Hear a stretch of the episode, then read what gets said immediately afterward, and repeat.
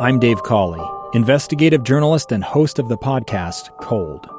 Don't miss Cold's new season 3, where I look into the unsolved disappearance of Sheree Warren, a woman last seen leaving her job at a Salt Lake City office in 1985. Police cast suspicion on Sheree's estranged husband and boyfriend, but never made any arrests or recovered Sheree's remains.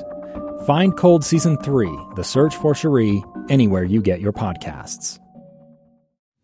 This week's teacher feature is 39 year veteran at Willow Canyon Elementary, Mrs. Alice Erickson. She's always wanted to work with kids, but Mrs. Erickson says the best reward is watching them learn. Just the joy I see on their faces. Mrs. Erickson taught Emerette Bradley in third grade, and now she's teaching Emerette's son. Teaching has become a family affair, and this has happened many times in her career. Been at the same school for all 39 years, and so I've taught many children and then taught their children as well. Many teachers are good teachers, but Mrs. Erickson is an extraordinary one. She receives a special recognition award from Zions Bank, an overnight stay at the Anniversary Inn, dinner for two at the Roof Restaurant downtown, two season passes to the new Hale Center Theater in Sandy, a $200 gift card courtesy of Walmart, and at the end of the year, one lucky teacher will win the lease of a new car provided by Burt Brothers Tire and Service.